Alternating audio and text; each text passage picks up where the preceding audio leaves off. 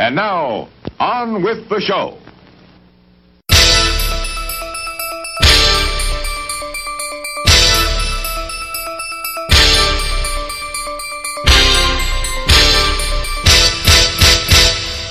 Hey everyone, welcome to We're watching here. We're watching here. This is Opinionated Movie Talk with Chris and Perry. My name is Chris Williams. With me, he is the Seth Rogen of my Paul Dano, Perry Cyber.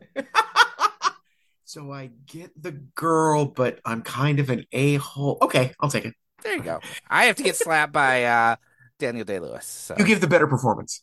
I gave more of the performance. Um, Although I like, I I like, and we, not to sorry, like, not to get too spoilerish. I should probably save this, but since we're on this, I do like the fact that this is one of the other great films in the decade. Except this time, Seth Rogen gets Michelle Williams. I think I texted you that joke. You might have. That's really good. It's, I should give you full credit for that. That was very good. Yeah, it was I refreshing to see her uh, leave someone for for Seth Rogen this time. Yes. So those are very spoilery um, remarks to the uh, the fact that today we're going to talk about a lot of films, but particularly Steven Spielberg's The Fabelmans.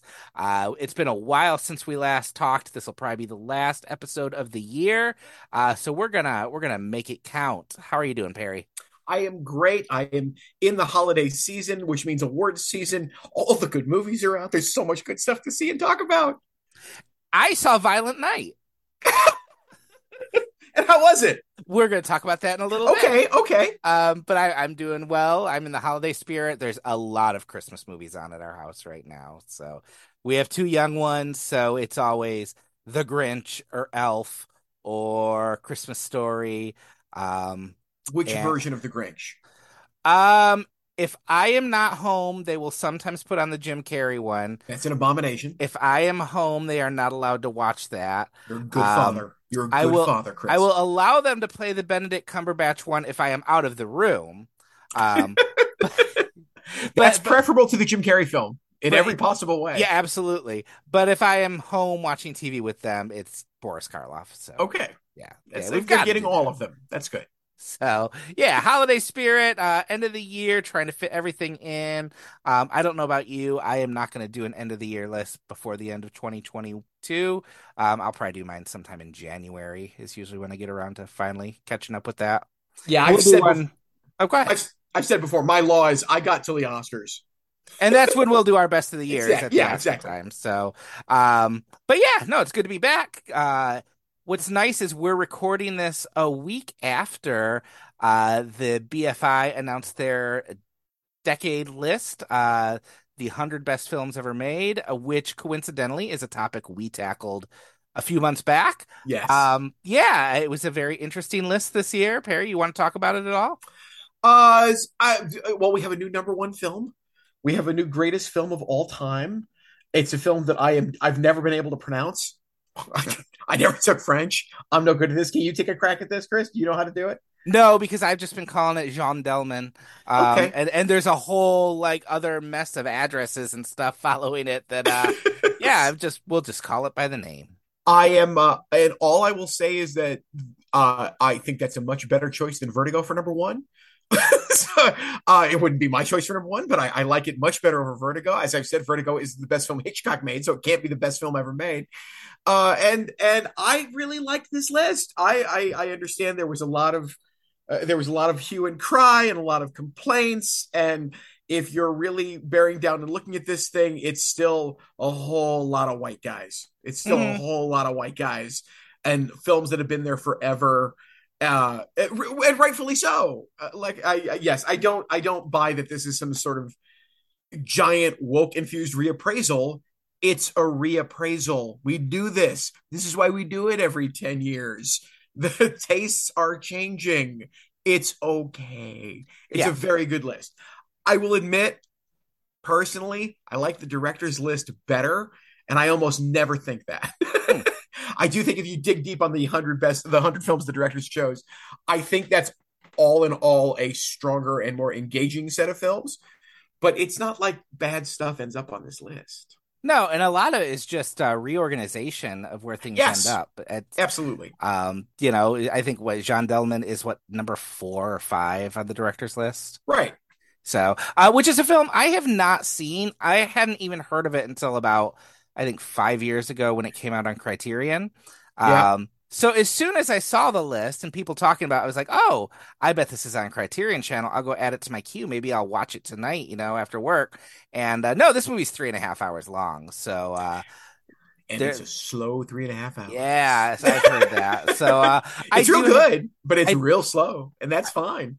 I do have two weeks off work coming up, so uh, maybe I can fit it in there. Just make it a double feature. Watch that, then rewatch The Irishman. Just There we spend go. seven hours. Seven front of the hours. TV. I think that's what we'll do. There will be no football in the house on New Year's Day. the family will just uh, gather around the TV for that. My seven year old will love it. the kiddies will flock to it. Yeah, I, I, I thought it was a good list. Um, I, I, there was some new ones I was glad to see on there. I was surprised. We had talked about things like maybe Boyhood or the Before trilogy when we did our list, or um, I really I, I had a I had a feeling that Mad Max Fury Road would get on there just because a lot of younger critics have been talking it up a lot in the last few years. Um, and they weren't on, and none of those were on there, as you pointed out before we recorded. There's no Coen brothers, which just seems baffling to me. Um, Yeah, but I was really glad to see Get Out make it. I like Get Out quite a bit. Um, it was a reminder that I still have to catch up. I've never gotten around to Portrait of a Lady on Fire, and uh, I, I need to catch up with that. It's just one of those ones. I got a screener at the end of screening season one year, and um, it stayed in that pile. So, that happens. Yep. That happens. so Yet there are only 18 living filmmakers with at least one film on the list, and that should let you know that this is uh, this is this isn't quite the massive shifting reappraisal you think it is. But it's really cool. Like something like John Delman. Like this is going to be a film that is added to a lot of you know film studies courses over the next Yes. 10 years, which is why you do a list like this. It sets the canon. It, it it you can argue about where things place or should they be on the list, but it brings them into the conversation and that's the important part. All lists are a snapshot. There is no canon. There's just this, you know, it's a moving target always, and so I love that they do this every 10 years. It's one of the it's you know it's one of those things if i ever think yeah i think i've seen everything i need to see in life it's like no let's make it to the next sight and sound list i want to make it to there There you go. There you go i to know what that is It's So- motivation. exactly And and next next time they do it, I'm sure uh, Robert Zemeckis' Pinocchio will have made enough of a indent in our culture to. oh as well i'm list. sure the fourth avatar sequel The- i'm sure that the one in 2026 is going to be mwah, choice Yeah, I, I mean th- that'll be coming out around then. So, oh, so today we're gonna we're gonna just kind of do one of our what we're watching episodes. There's a lot out, like Perry said. Um, I, I know you've probably been spending a lot of time at the theater. I've i have I've been spending a lot of time at the theater or watching DVD screeners of a lot of times mostly horrible things. Um, but we're going to talk about that. It's a way to kind of just close up our discussion for this year. Uh, we'll be back continuing with our uh, Robert Altman marathon in January, um, and a few other few other topics we'll discuss. But this is just kind of a free for all.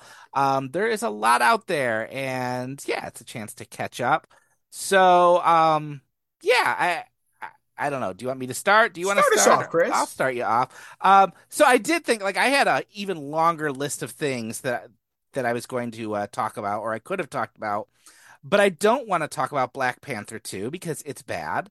Uh, aside from the first 10 minutes, which are really good um, and really touching. Uh, and I don't want to talk about Disenchanted because even though I loved Enchanted when it came out, Disenchanted is how I felt when the sequel rolled. yes Um, it is quite disappointing. Um, but I figured it's Christmas time, and this year there have been a lot of new Christmas movies released. Perry, how do you feel about Christmas movies in general? Are you a big? Do you watch a lot of Christmas movies this time of year, or are you? no no. I, and I like Christmas movies, but it's not. So we have we there are a lot of a lot of TV specials end up getting rewatched every year in the house. okay. Um, but as far as Christmas movies go, uh, uh, my household growing up, uh, the, I grew up in it. It was we were a Miracle on Thirty Fourth Street household. That was our Christmas Eve movie every Uh, year. Richard Attenborough. And, and then, oh no, Natalie Wood, definitely. And then, uh, uh, and as uh, in the last 30 years, the only film to be added to that canon is Love Actually. Which Oh, I God. adore and could watch anytime. I don't even think of that as a Christmas movie. That's just sheer entertainment for me. So, uh, but it's become a Christmas Eve tradition uh, in my house along along with Miracle on 34th Street. I uh, I have never cared for It's a Wonderful Life.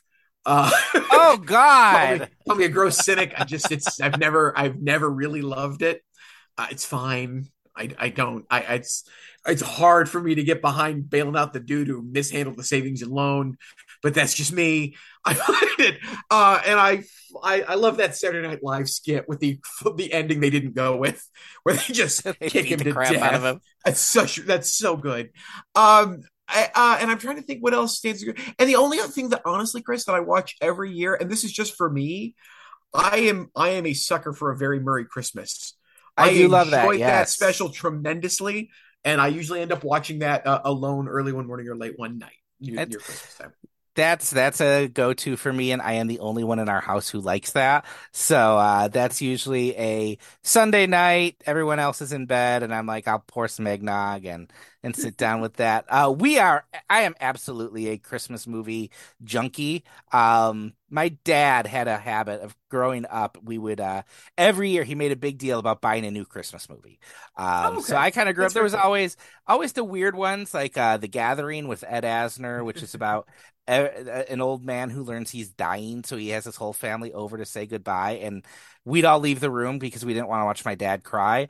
Um, yeah, Happy holidays. yeah, I, I'm a big fan of Muppet Christmas Carol. That's Um, brilliant. that is brilliant. That's the best version of a Christmas Carol. I, I like I, I like a little bit of Elf, a little like a little bit of Home Alone. Um, I do not like Scrooged. I, I kind of hate Scrooged. Oh, I'm okay with Scrooge. Um, I love It's a Wonderful Life. It is one of my all-time favorite movies, and so you are you are wrong.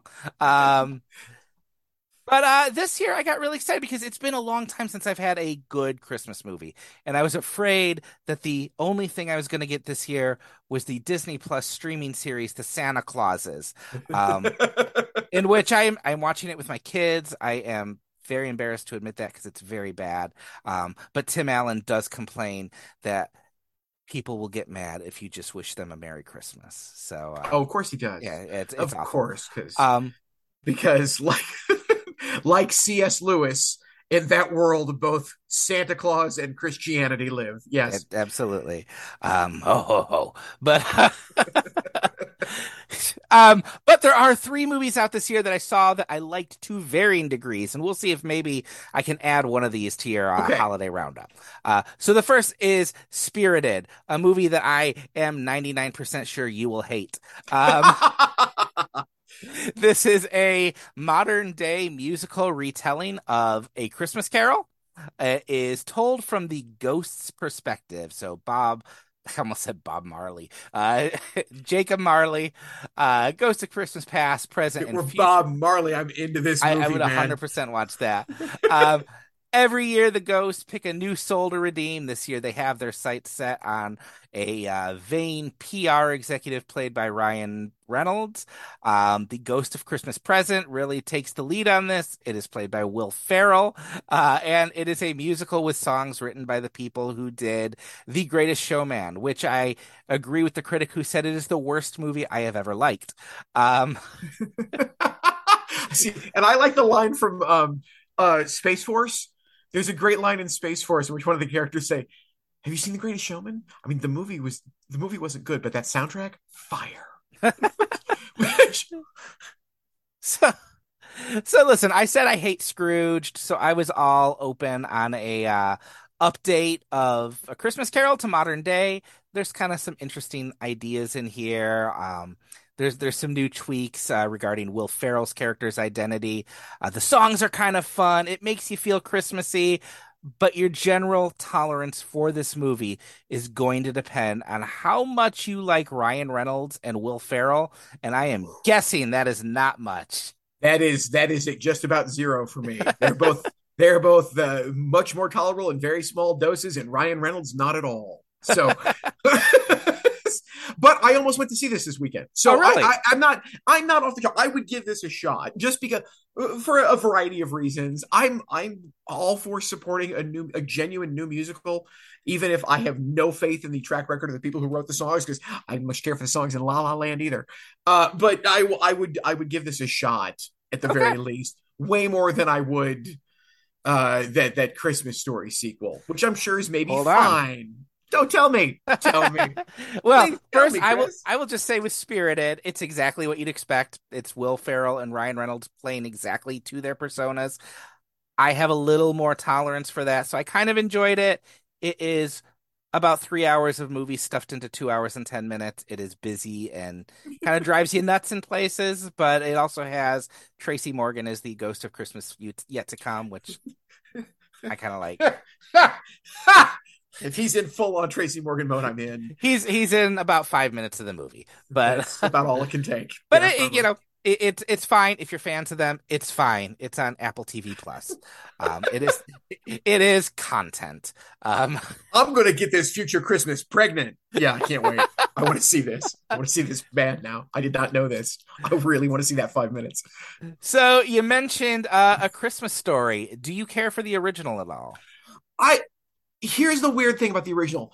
Have you ever just listened to the Jean Shepherd stories?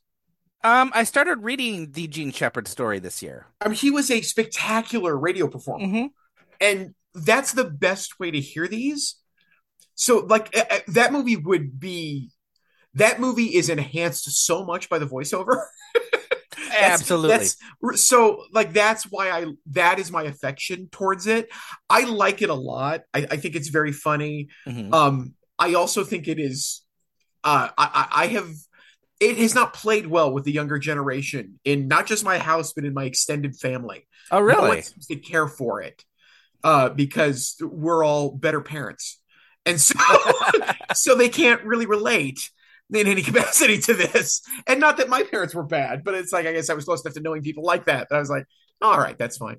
There are still things I really like about a Christmas story. I will watch a Christmas story if it, you know, if if someone's like, hey, let's put this on. I'm like, fine. I rarely choose to put it on anymore, just because I probably know it real well. It's not that I don't want to see it again. It's just I, I know this real well and get nothing more out of it. All right.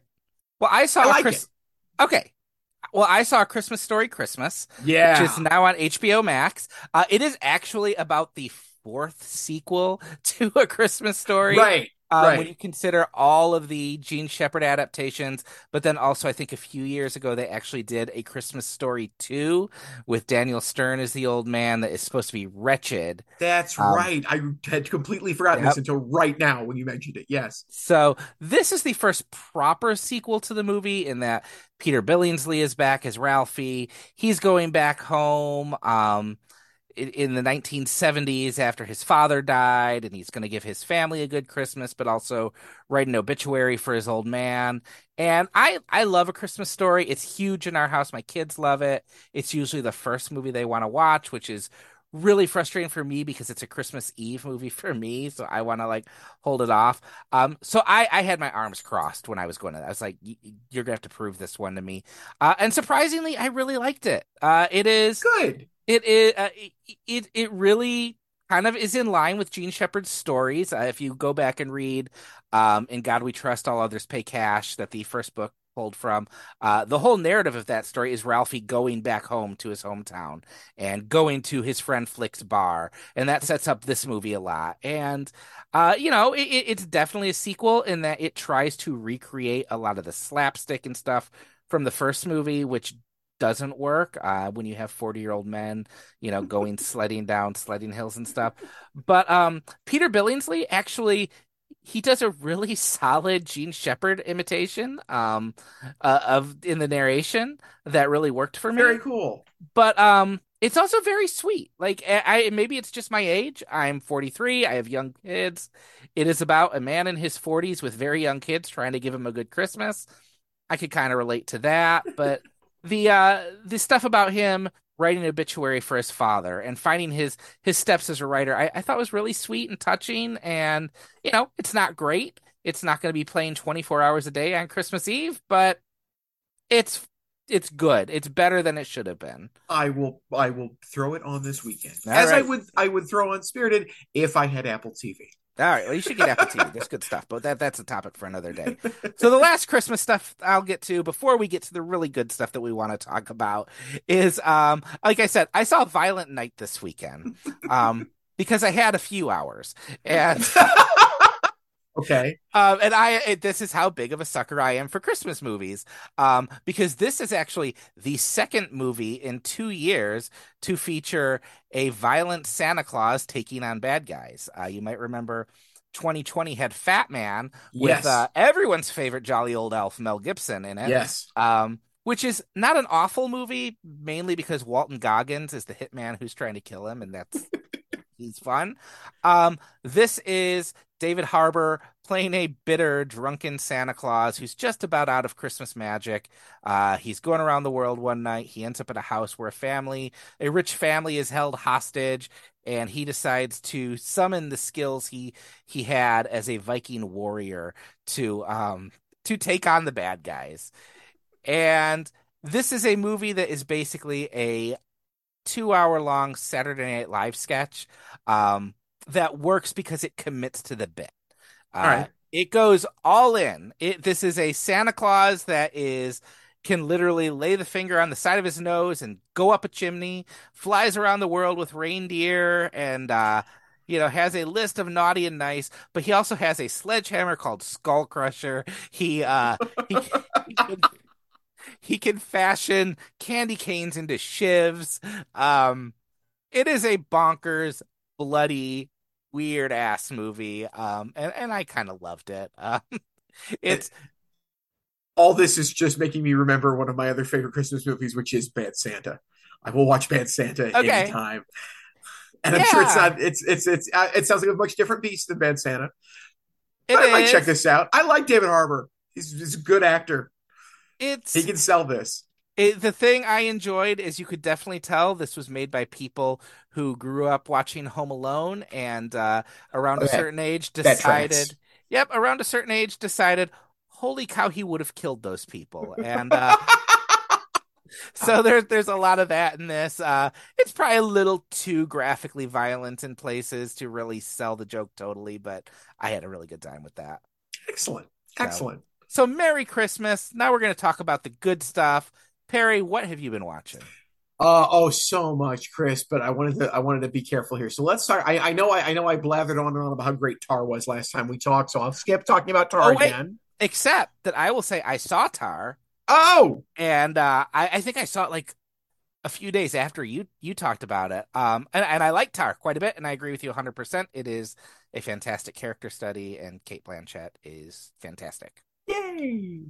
Uh, uh, there's uh, uh, there's a couple films we're going to talk about that we've both seen in a little bit, so I'm, Mhm. I'm holding off on mentioning either of those.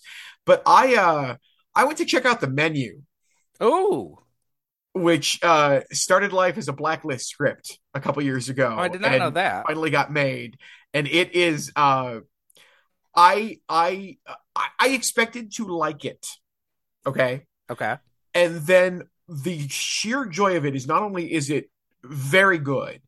Uh in that the trailer feels like it gives away the whole film and it both does and doesn't. Like there there are no surprises if you've seen the trailer. Like everything happens that you expect is going to happen about the Mhm. way you expect it to happen. And yet it has one of the very best endings. And i'm not talking about necessarily the last scene.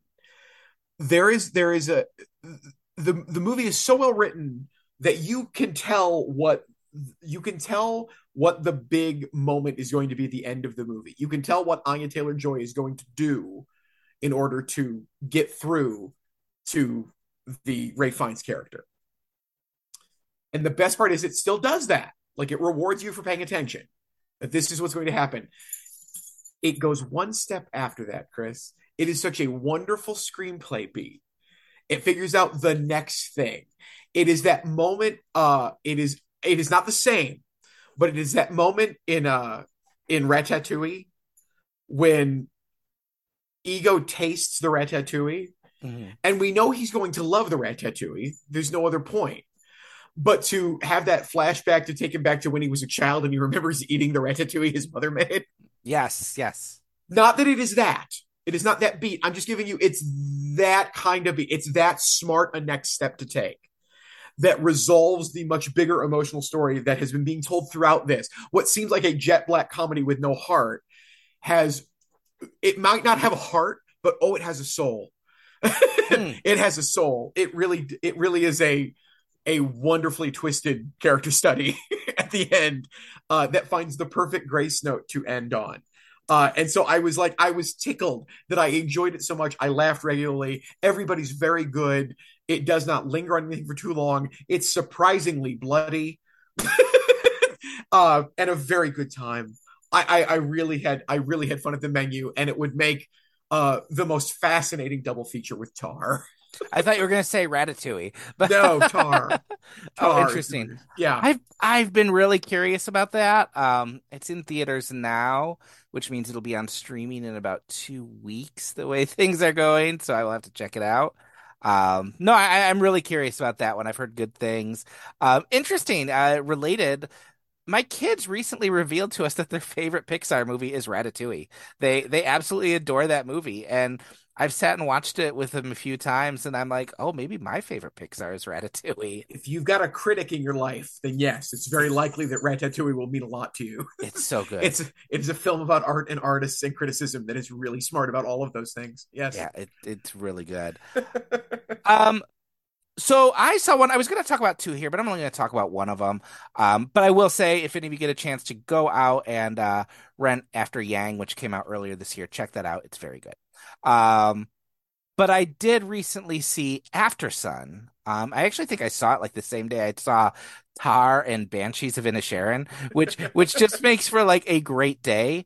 Um, so Aftersun, have have you heard of this? Seen this? No, I saw you. You told me you texted me that this was great, and I should absolutely go check it out. And I, I still know nothing about it. It it is a very small movie. It's a debut feature uh, from Charlotte Wells, who's a Scottish filmmaker. Um, and it it's a very small film about the the main core of the story is a father and his daughter taking a week long vacation um, in the 90s.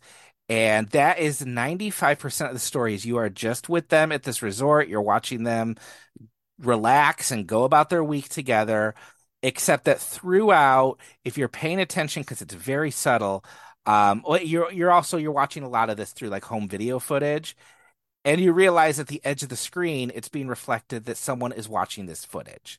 And what really comes clear is this is one of the people in that footage watching it years later. Uh, the film never makes this too explicit. It doesn't lay too fine of a point on it. Oh, nice. Um, this is a movie, uh, you know, that just observes these people over this course of the week, and there's not there's not conflict, there's not trauma. It, it's just watching them, and really, it's about these subtle changes, subtle things going on. Um, and, and really, it's about that time when your kids start to realize you are not the center of the universe and they start becoming their own person and they you know they don't want to hold your hand. They want to they don't want to be around you 100% of the time. They want to be their friends. They but also looking back to realize your parents were going through something a lot of times that they hid from you that there are unspoken things that parents kept from their kids. And this is someone looking back trying to understand those things that were never said um, and, and that all sounds very vague because it's a very subtle, quiet movie. It, you have to pay attention to it. But um, oh, sounds great. I, yeah, you spend about two hours trying to understand what the whole point is, and then the the final shot of the movie just broke me. It uh, it, it just most devastating final shot I've seen all year. Um, yeah, this is this is a, a, a, really powerful movie, a really quiet movie. I've heard some people complain that it's a movie where nothing happens, but that's kind of the point of the movie is things that yeah. were not said. Um, so Excellent. I highly recommend it. It's it's very good. It's one of my favorites of this year. All right, Terry, what have you been seeing? Oh, I think it's time to talk about what we we've both been seeing, Chris. Oh, I'm excited. Let's, I'm excited. Let's go to the old country, shall we? It's time for my favorite Irish playwright, Martin McDonagh's new film The Banshees of Inisherin uh, reunites Martin McDonagh with the fantastic duo of Colin Fra- of Colin Farrell and Brendan Gleeson. And I think I've said it before. Brendan Gleeson for me is movie bacon. There's nothing Brendan Gleeson doesn't make better. Yeah. And when Brendan Gleeson Yeah. is given a chance to just take over, it's always wonderful. Uh, and Colin Farrell ain't no slouch either. So, uh, of course, they were the stars of In Bruges, his first movie. Uh, he wrote these parts for them specifically. Uh, it is about um, you. You think it's about friendship, and then you find out no, it's about civil war. and it is one of the funniest, and then saddest, and most profound and well observed films I've seen in a long time. Uh, I'm I'm all over this, Chris. I love this movie. Yeah, yeah. This was I saw this. Um, I, I, my kids were off school, or no, my kids were in school. I was off work that day. It was the day before election day, so I went and saw this at like a nine in the morning show at our local mall. Um, got my cup of coffee, sat down, and it was the best thing to wake up to. It was, uh, it, it is. I think it might be the funniest movie I've seen this year, um, and the saddest, but. I don't think it's the funniest and the and then the saddest. What's what's so uh, fascinating is how it's funny and sad at the exact same time, so many ways through Until the end. uh, until the end. Um, yeah, it ain't, I, it ain't funny anymore. But yes, I saw this the same day. I went. I left this, went across the hall and saw Tár. Um, and I think oh, I think I preferred this. I, I like as much as I like Tár, I think I preferred this because it is such it feels like a fable almost. It feels like an old folk tale. oh yeah, Uh, oh yeah. Just these two bickering people. What I loved was this isn't just grumpy old Irishman, right? Like Colin Farrell's character, when he learns that Brendan Gleeson just doesn't like him anymore, he is wounded and sad because that is his whole uh his whole identity is wrapped up in the fact that people like him and Yes. y- you see it begin to like unravel him. But Brendan Gleeson, he could easily just be playing, you know, the grumpy old asshole here, but he's not. He's a, you know, he he's got his own reasons for feeling the way he does. He's dealing with depression. He's very, oddly enough, very kind about cutting his best friend out of his life. He he tries to be very civil about it, and it just goes into some places that I won't spoil for the people who haven't seen the movie. But it's really this story about how our pettiness and our uh, our desire to just hold on to what we want from other people ends up just kind of hurting ourselves in the end. Yeah. Yeah. Very much so. I, I couldn't have said it better. That's Yeah, exactly right. And at the same time, you learn a lot of really important things. Like people are getting hit by bread trucks every day. it's just Oh, at one point there's a conversation in this movie, Chris. I I I don't think I laughed hard anything all year. It's like, what's this? What is that? It's a stick with a hook on it. I'm going to use it. What do you use it for? To hook things to stick away.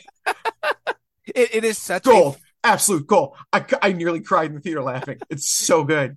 it's such a funny script. Um, and and Brendan Gleeson and Colin Farrell are both fantastic. Um, Spectacular. like Colin Farrell has just I remember back probably about 20 years ago when he was trying to be the movie star, right? Which just meant he got cast in a lot of very boring things. Yeah, But in the last few years, I think he's found the right way to use himself. He is a very good character actor. He's yeah, he's an actor. he's he's He really really is. good.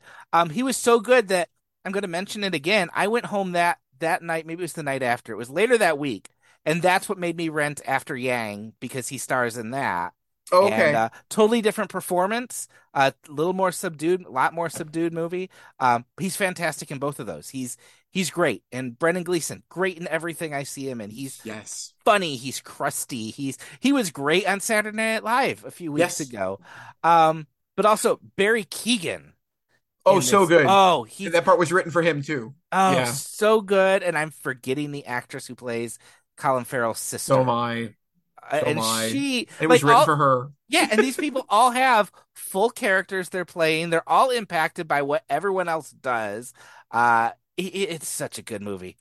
and it's about so i mean yes i mean we talked about what said what it's about but it's also about so much more i mean it is about uh the desire to create art the necessity to create art uh as a form of identity uh it is about what we expect and uh, and want from others.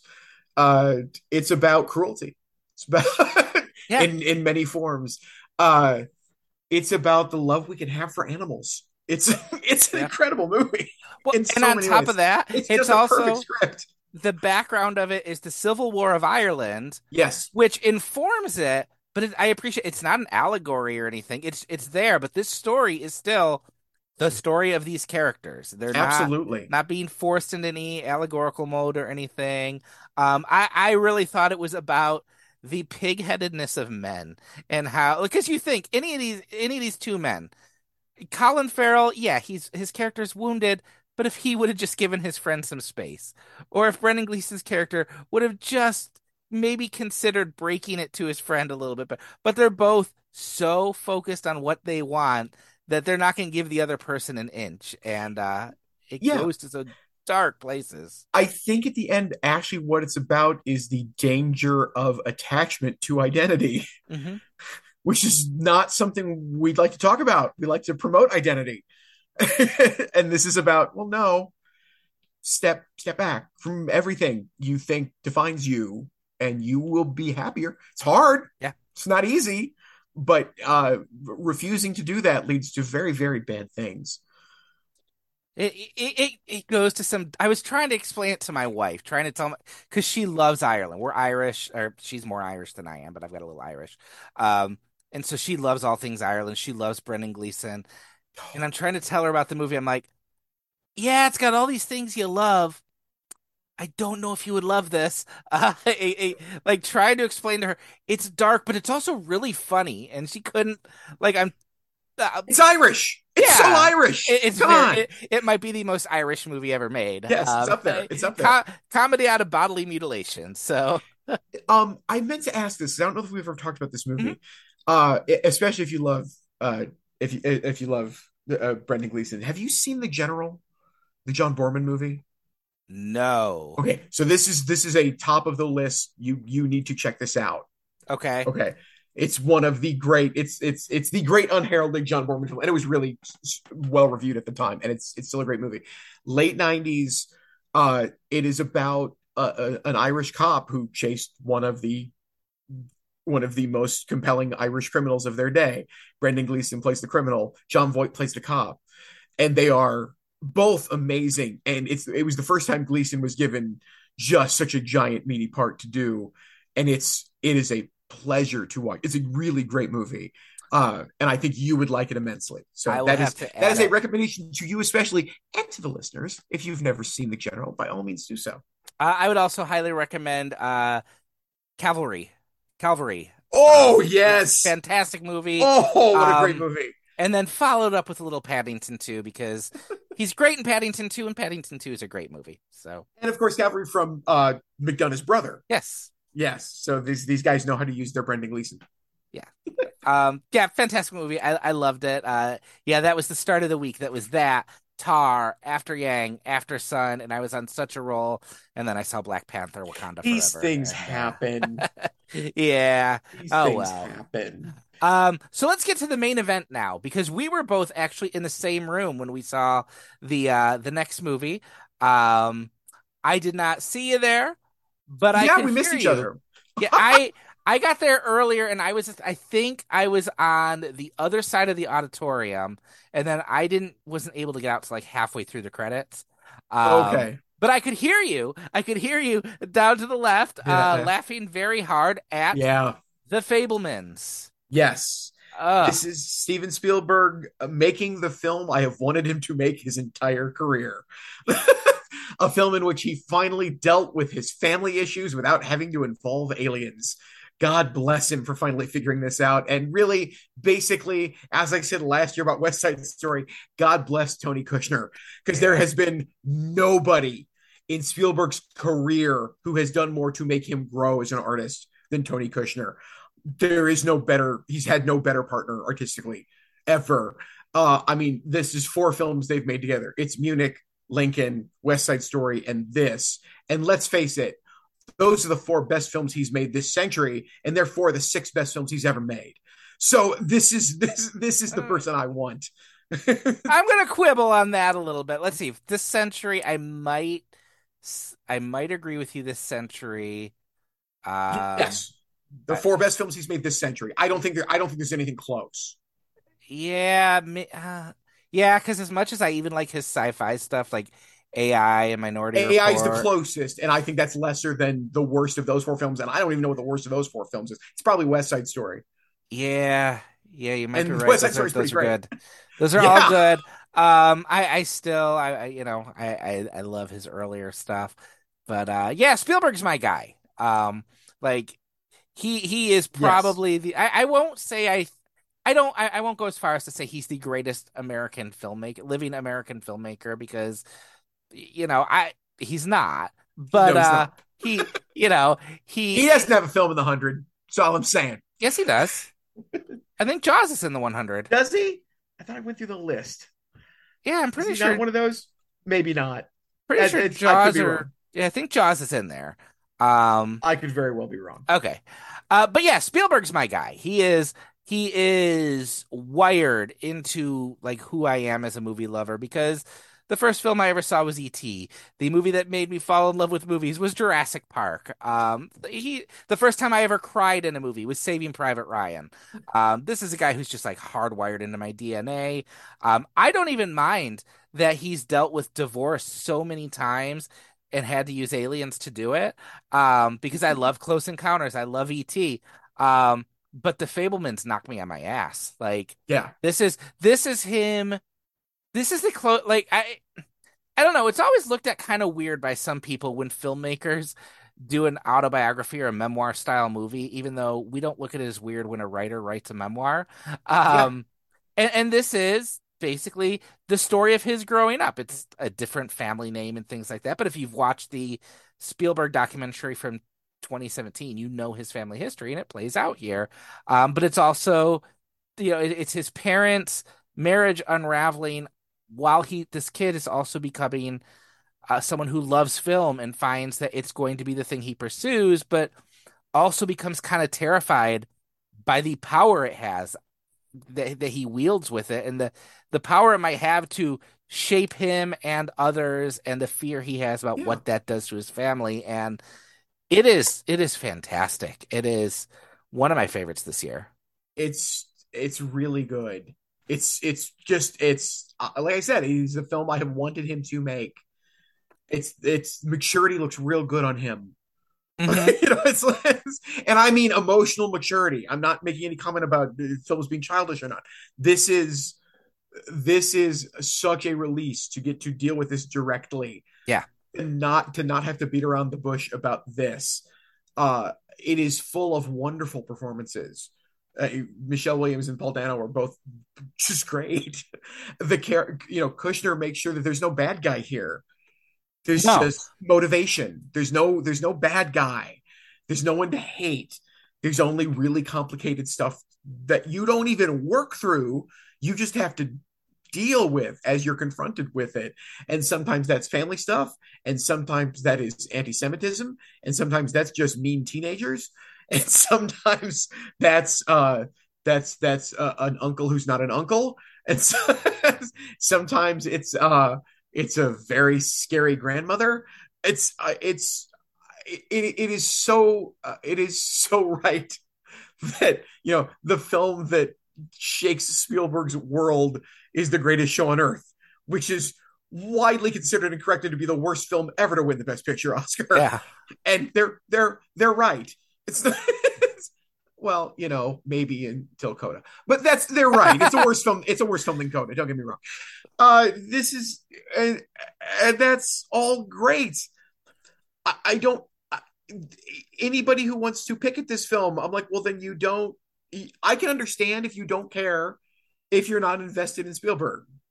I'm not invested in Spielberg as you are. I, I have found him problematic from the beginning, and this is the first film that melts away all of those problems. well He doesn't even end it incorrectly. He Mhm. his he, there is not that needed moment of oh everything's okay now that he's always has to go with because he's got to make you feel okay because he's got to try to make himself feel okay. And it feels like for the first time after watching, you know, after watching this tale, which is all about him discovering uh and us being told he doesn't discover it even. That's one of the things I really love about this movie is that, you know, the mother character explains why it is he loves this stuff. Yeah. he loves film because he can it can control he can control things. It calms his anxiety about everything. And so to have him at an age where he can now understand that as an artist himself and tell that story absolutely beautiful absolutely touching. Like i said maturity like i have never seen you rarely see out of film artists. Uh, very few film artists mature as people and get better. They're, they're they might mature as artists but they don't necessarily mature as people. And I feel that Spielberg really has. And uh, I think he's going to be rewarded with another Best Director Oscar at the very least. Potentially, um, I've I would never want to c- encourage someone to quit, uh, and I hope there are many more years of Steven Spielberg movies I get to enjoy. But if this was the last Steven Spielberg So movie, good. I feel like this is this is a capstone film for him. This is because he's engaging with himself as a filmmaker. Like this is a movie that is aware that it is a Steven Spielberg movie. Like he's he's very well aware. He's telling his life story through a Steven Spielberg movie.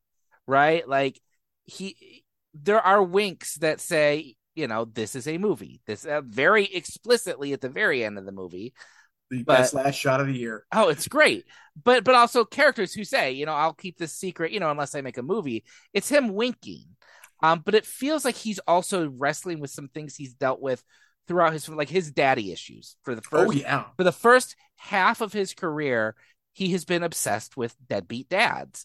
And i feel like this is a movie that brings resolution to that. This is this is him kind of coming full circle on his relationship with his father which has changed over the course of the years as he's learned more about uh, about what you know his father's choices to leave the marriage and things like that. Um there is a scene in this movie and it's going to be, be spoilers because whatever um you know you have your chance, people. Go you see it. chance It's didn't go see it And, and it's it not com- a movie that can be spoiled. Yeah. Honestly, it's not about that. there is a sequence where he I'm, I'm forget Sammy Fabelman, I you know, young Steven Spielberg, is going through family videos and family films. Uh, they weren't videos at that point, but uh, he spots that his mother and his not really uncle, played by Seth Rogen, have this closeness between them. And he shows that footage to his mom because it bothers him. He he's discovered something in that. And her response is she's like devastated by what she sees. So I, my first reading of this was the mom character Michelle Williams realized, "Oh, he discovered my affair." Thinking about it again as I drove home that night, I realized no, she wasn't aware of her feelings until he presented that film to her. And so it it he was revealing the emotional eh, feelings she had for that character. And the reason that character decides to Sammy decides to not make films after that is because he realizes what he's caught, what he's what he has on film has revealed something that has destroyed his parents' relationship. Um that was my reading of that scene because she says later on that they were not engaged in a full-on affair. Right. So I, my reading of that is she was, she was revealing, you know, she was having these feelings revealed to her through the film. This is a movie where revelations happen through film. The, the interesting. I, I I disagree with you, but I don't think you're necessarily wrong. I, I have a different reading on it because for me, so there there are there are three moments in this movie where Tony Kushner takes over, where they are Tony Kushner moments, and they're they're because they're beautifully written moments. And one, and for me, it was the first moment in the movie where I gasped in sheer joy, and it is actually the monologue, the very short monologue Michelle Williams has early on when she's in bed with Paul Dano, describing what it's like to play piano, the joy of playing piano, Yes, and yes. describes that that is so poetic and so beautiful. I mean, that's the first hint of what is going on underneath the surface of this. You know, we have seen Paul Dano be this incredibly an engineer, this incredibly right-brained person, you know, it's just or left-brained person, just totally ordered. We can do this. We will solve this problem doing this, and that will be that, and this is the best thing to do. Uh, and to realize how full of passion she is, I disagree with you. I think I think your reading of it is what Sammy Fabelman thinks in the moment. Oh, interesting. I don't think that's what happened. I think she's I think she's well aware now that what she believes she has been hiding, she has not been able to hide. That she she she was fully aware of her feelings. And throughout as because she does her story does not change. She does not want to hurt his dad. She does not That's want to true, hurt Mr. yeah. Fabelman. It's like you know, I understand now why you're mad at me because you see this thing that I thought I had been hiding. Um, and that's why it's really touching when he says, you know, I'm not going to show this to anybody. It's it's this moment when you know it's the moment when one of the parents becomes not perfect, which is great. That's you know that is that is that is you know one of the quintessential coming of age moments. Um, he's not he doesn't think less of her hmm because they talked about it. She's she's she admits to it as much as there is to admit to. Uh, so I, I I would give it more complication than that. I I I I I read it differently than you do, and like perfectly valid reading. I'm not trying to convince you you're wrong. And, and by now any you- ways, Now you're making me realize too that in addition to this kind of coming full circle on Spielberg's deadbeat dad theme, this is also Spielberg who like idolized mothers early in his career, giving us a mother who is complex and flawed. And it- because here's the, I, I was talking to someone about it. I'm just gonna I'm gonna put our friend Nate Adams on blast, who who hated this movie. And uh, I, I was talking to him a bit, and he one of his problems with the movie was Michelle Williams' performance, um, because she's she goes very big in it, um, and I don't disagree with him that she goes big. I think that character and probably Spielberg's mother was a big character. She yes, was the woman who walked into a room, every eye went to her. She threw everything into everything she said. And the film realizes how that can be endearing, especially when you're a kid. And, and that's that's the mom you want to play with and make believe with. Um, but also how it can be exhausting and dangerous to a family sometimes. And the when both parents aren't aligned on that. And Mhm. uh and Paul Dano, same thing. Like his character is not presented as, you know, the harsh dream killer, right? not He- at all. he does kind of you know he he doesn't understand that his son has this obsession that he keeps dismissing as a hobby but is more than that to his son and he encourages him to think of other things that could you know lead to a career that makes more sense to him Mhm. But he also supplies him with all the equipment he needs Yes, and he's amazed when he sees what his son can do. The the sequence where they're watching the film and you realize that he's poked holes in it to uh, have the bullets. yes, And and his dad is amazed. He's got this connection with his son. And, and it's it's a very clear eyed look at at parent like his parents. Just yeah. they're flawed, but it's it's still very lovingly the way he looks at them. And my absolute and this is total spoiler territory now. If, Mhm. I mean, not again, not that this movie can be spoiled, but the moment where I really where he landed, where I realized he's going to land this, he's he's he's done it correctly, is you know that that sequence near the end in which they are the family is having the last conversation when when they're telling the kids that they are not going to be living together anymore and you know sammy's off away from the group as the as the girls are yelling at their parents. And all of a sudden you know we cut to eight millimeter footage you know family home movie footage of this scene happening. And i'm thinking no no he wouldn't this is what he couldn't do for 40 years. Why why is he lying about this now? And then there's that slow pan of it into the camera and you see sammy holding the 8 millimeter camera filming this and then the smash cut to him back on the stairs not with the camera not being Yeah. able to do this. I'm like that's beautiful that is the most beautiful i mean it's i hate to call it self-revelatory because some of us have known it for 40 years watching his work but for him to admit it cinematically was very wonderful. Like that is that is that's beautiful. That's really good. And that is why yeah this will be I, I you know, I, I'm I'm not interested in calling it the best Spielberg film ever. It it's my favorite at this point. I, I can't. There's It- no Spielberg film that I think is more from the heart, more genuinely from the heart than that one.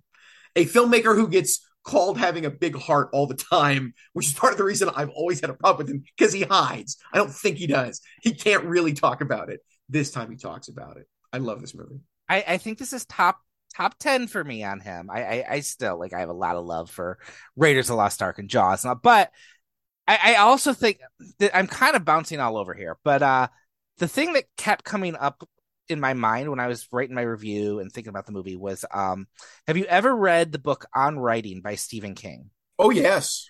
which is best book on writing I have ever read. It, it is fantastic. Um, and it's part memoir and it's part, you know, part craft. It's it's Mhm. part telling you how to write. And and a lot of the, you know, stuff Stephen King admits is, you know, a lot of books about writing are bullshit. Like we don't really always know what we're doing. There is a scene near the end of this movie where Sammy has made a student a senior film that has captured his bully in a certain two of his bullies in very different ways uh, and it's fantastic because you start to realize oh he understands what he's doing how he's framing this guy and setting it up a different way so another bully kind of is the butt of the joke but the other one's like this god but there's this conversation that happens after Yeah. where I feel like it's a confession from Steven Spielberg, where he's like, I don't even always know why this works. The, the- you know, I, I've heard some people say it's like he's a savant, like, but I, and I think it's more of a confession. He's an emotional filmmaker, and it's that confession that I don't know why I, why this all works all the time Right. it just feels like the right thing to do and it it seems to work um you know he's not the filmmaker like john ford who's going to come out and say well if you put the camera here and it does this and it, which literally happens later in the movie in Yes. one of my favorite scenes um Yes, the most famous story in Steven Spielberg's career is finally filmed. yes, yes, yeah with, with a with another great actor standing or great director standing for another Exactly. and it's so great and then just a final wink at that last moment uh like that could have been so cheesy like his original so again we're in full spoilers so there's that adjustment at the very end that Yes. that pulls the horizon into the right place to the more interesting place right correct. the original way Spielberg wanted to end that was the film would just end with Sammy walking down the lot and you would hear Spielberg yell cut, which would not have worked. No, that would have been worse. But the little visual joke at the end is so perfect and really just a really like an acknowledgement like yeah I'm I'm not perfect. I, I'm still learning this shit and Well, uh, and I'm still following John Ford. I mean, it is. Yeah. It is a. It is a more wonderful ode to the history of film than than another film that we might talk about next time we talk. Yes, a film I'm not allowed to talk about yet. oh interesting. um and we haven't even mentioned Judd Hirsch. So we've talked about this in the past. One of my favorite yearly traditions uh that film comment used to do was the moments out of time list. Yes. They would ask people just for a, a shot, a moment, maybe a single line of dialogue that just stuck with you all year. It doesn't have to be a good movie. It doesn't matter. Just something that will, you know, in the the sheer joy and alchemy of film, drilled it in your brain forever. And for me, it will be tear your clothes, sleep on the floor. so good it is. to cap this amazing five minute monologue that Judd Hirsch has. This is, is, is where Tony Kushner gets to run wild and have so much fun having Judd Hirsch deliver this monologue. And to have it end on that is so good. I, I hope I'm remembering this correctly. You were at the screening, so you might be able to confirm it. In my mind, when Judd Hirsch left the, the film, people applauded. Uh, I don't. I, there were a few times I clapped throughout the movie, so I don't know if I did or not at that moment. Okay. Uh, and part of that is the wink, the the the. the I'm going to use. I'm going to coin the term "shit eating wink" that he gives at the end when he's taking off to Sammy, which is wonderful. Yes, I I, I love the talk that Judd Hirsch is going to be nominated for this eight minutes of film. Like it's, and he probably will be, and it won't be undeserved. I'll be fine with it if he is. Yes, it's a it's a bravura moment. It's a, it is a showstopper moment in It the best sense. It's really good and it's funny, but it's also the main struggle Sammy has is the thing he brings up that you know you love your family and you love your art, but he kind of hints you love your art a little bit more, and Yes. that that's fantastic. That that suggestion. Um, and I will just say, as someone who grew up in very strict Christian culture, the girl Sammy dates in the back half of the movie was the funniest thing I had ever seen depicting Christianity. It That- was so good. that is the third scene in which I feel Kushner takes over. Because if it's one thing about Spielberg, and I think I think we've talked about this, I think you agree with me on this. Um, he can land a gag. It's not that he doesn't understand how to get a laugh, but he's never been able to sustain comedy. no, He doesn't do long scenes that are funny throughout. He can build to a gag and pay it off. Yeah. That is the most funny scene in the history of Steven Spielberg's work. That scene, every single line is hilarious because it is true, it is painful, and it is funny. and it is it is a pleasure to watch these two teenagers try to deal with all sorts of conflicting desires and emotions and how one is trying to separate them and one is trying to fuse them. It's a perfect scene in every possible way.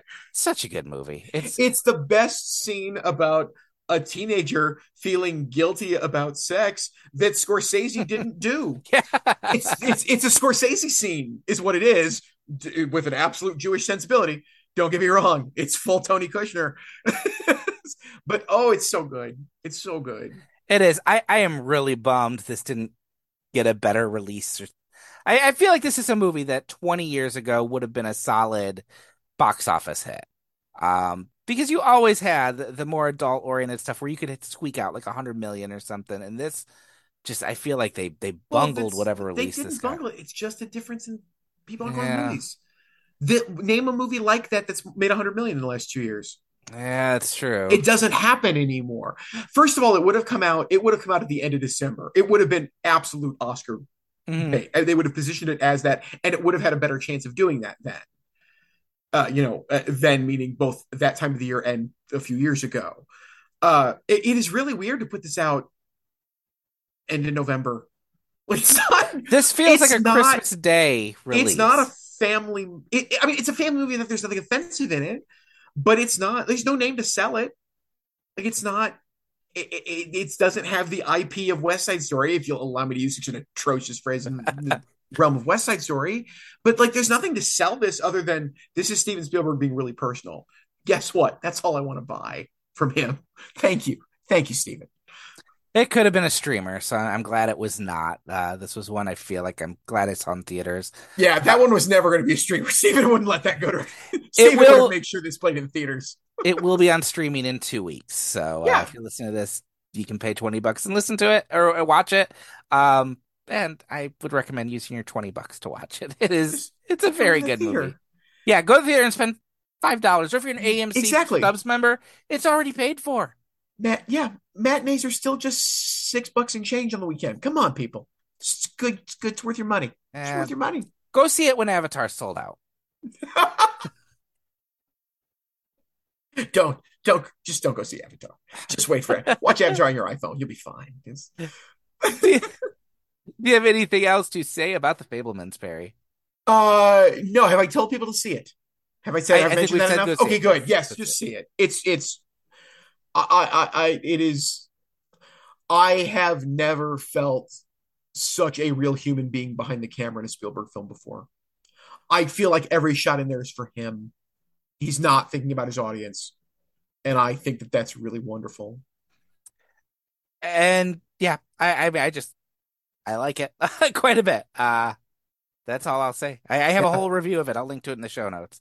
So um yeah, Perry, this brings us to the end of uh, our episode, but also probably the end of our 2022. I mean, I, I'm I know how often I can record and how uh our schedules align. So it's probably gonna be January before we talk again. Hopefully early January.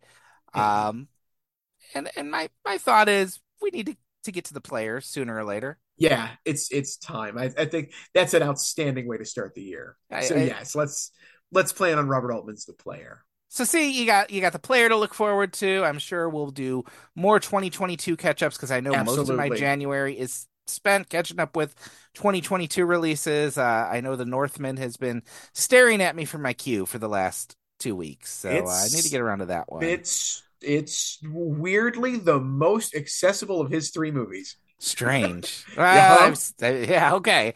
Uh, It is. wow. It's not my favorite movie Anya Taylor Joy was in this year. How's that? And it feels right. like she was in everything. So She's in a lot. Yes. she has been the it girl for the last two years.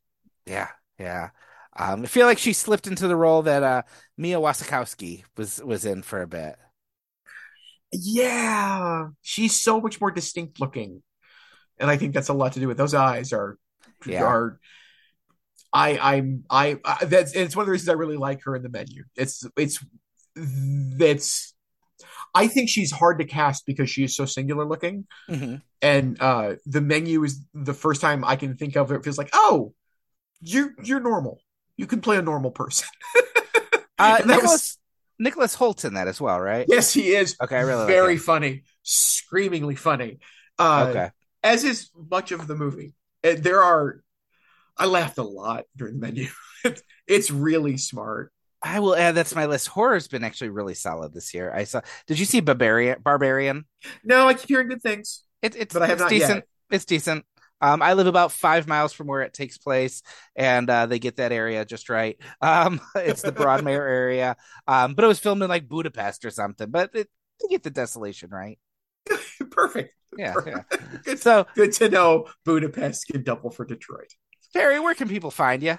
You can find me uh, on Facebook. You can hear me every Friday morning on the Lucy Ann Lance Show on WLBY. You can hear me uh, right here with Chris, my favorite place to talk about movies. You can find me on Cinema Nerdz. Uh, that's with a Z. Cinema Nerdz with a Z. I think after I'm done with this, I gotta go type up a Violent Night review or View Emancipation to review or. Uh, no, I can't watch Pinocchio yet, but uh, uh, so so I'll have reviews there. that. So eager for that. Uh, yeah, I'm looking forward to. Actually, I think Mike's handling that one, but I'm still gonna watch it. Uh, so you can get me there. Uh, you can subscribe to my newsletter, Criticisms, which uh, you know, I'm doing some fun Christmassy stuff. I just wrote about Die Hard 2, which is a Christmas movie actually. Um, and I think I'm going to try and endure all the Santa Claus movies uh, with my Good kids. Uh, yeah, I hate myself. Uh, Why do you do this to yourself? if you want to hear me talk about good movies, listen to this podcast. Thank you. You saved them for me. I appreciate it. I appreciate it. This is where I have my highbrow conversations. Uh, on my newsletter, it's uh, Santa Claus and Predator. Unfortunately, not teamed up, but Uh, well, just, just write it now. I'm sure you can get that made. Oh, Uh, I that be guarantee- made within a I guarantee Do it. Universal owns the rights to uh, Violent Night and Krampus, and uh, Perfect. sequels coming. I, I guarantee. Also, watch Krampus; it's a pretty good movie. But uh, Superb. Superb. everyone, have a Merry Christmas. Watch some Die Hard. We'll be back next year. Take care. And to all, a good night.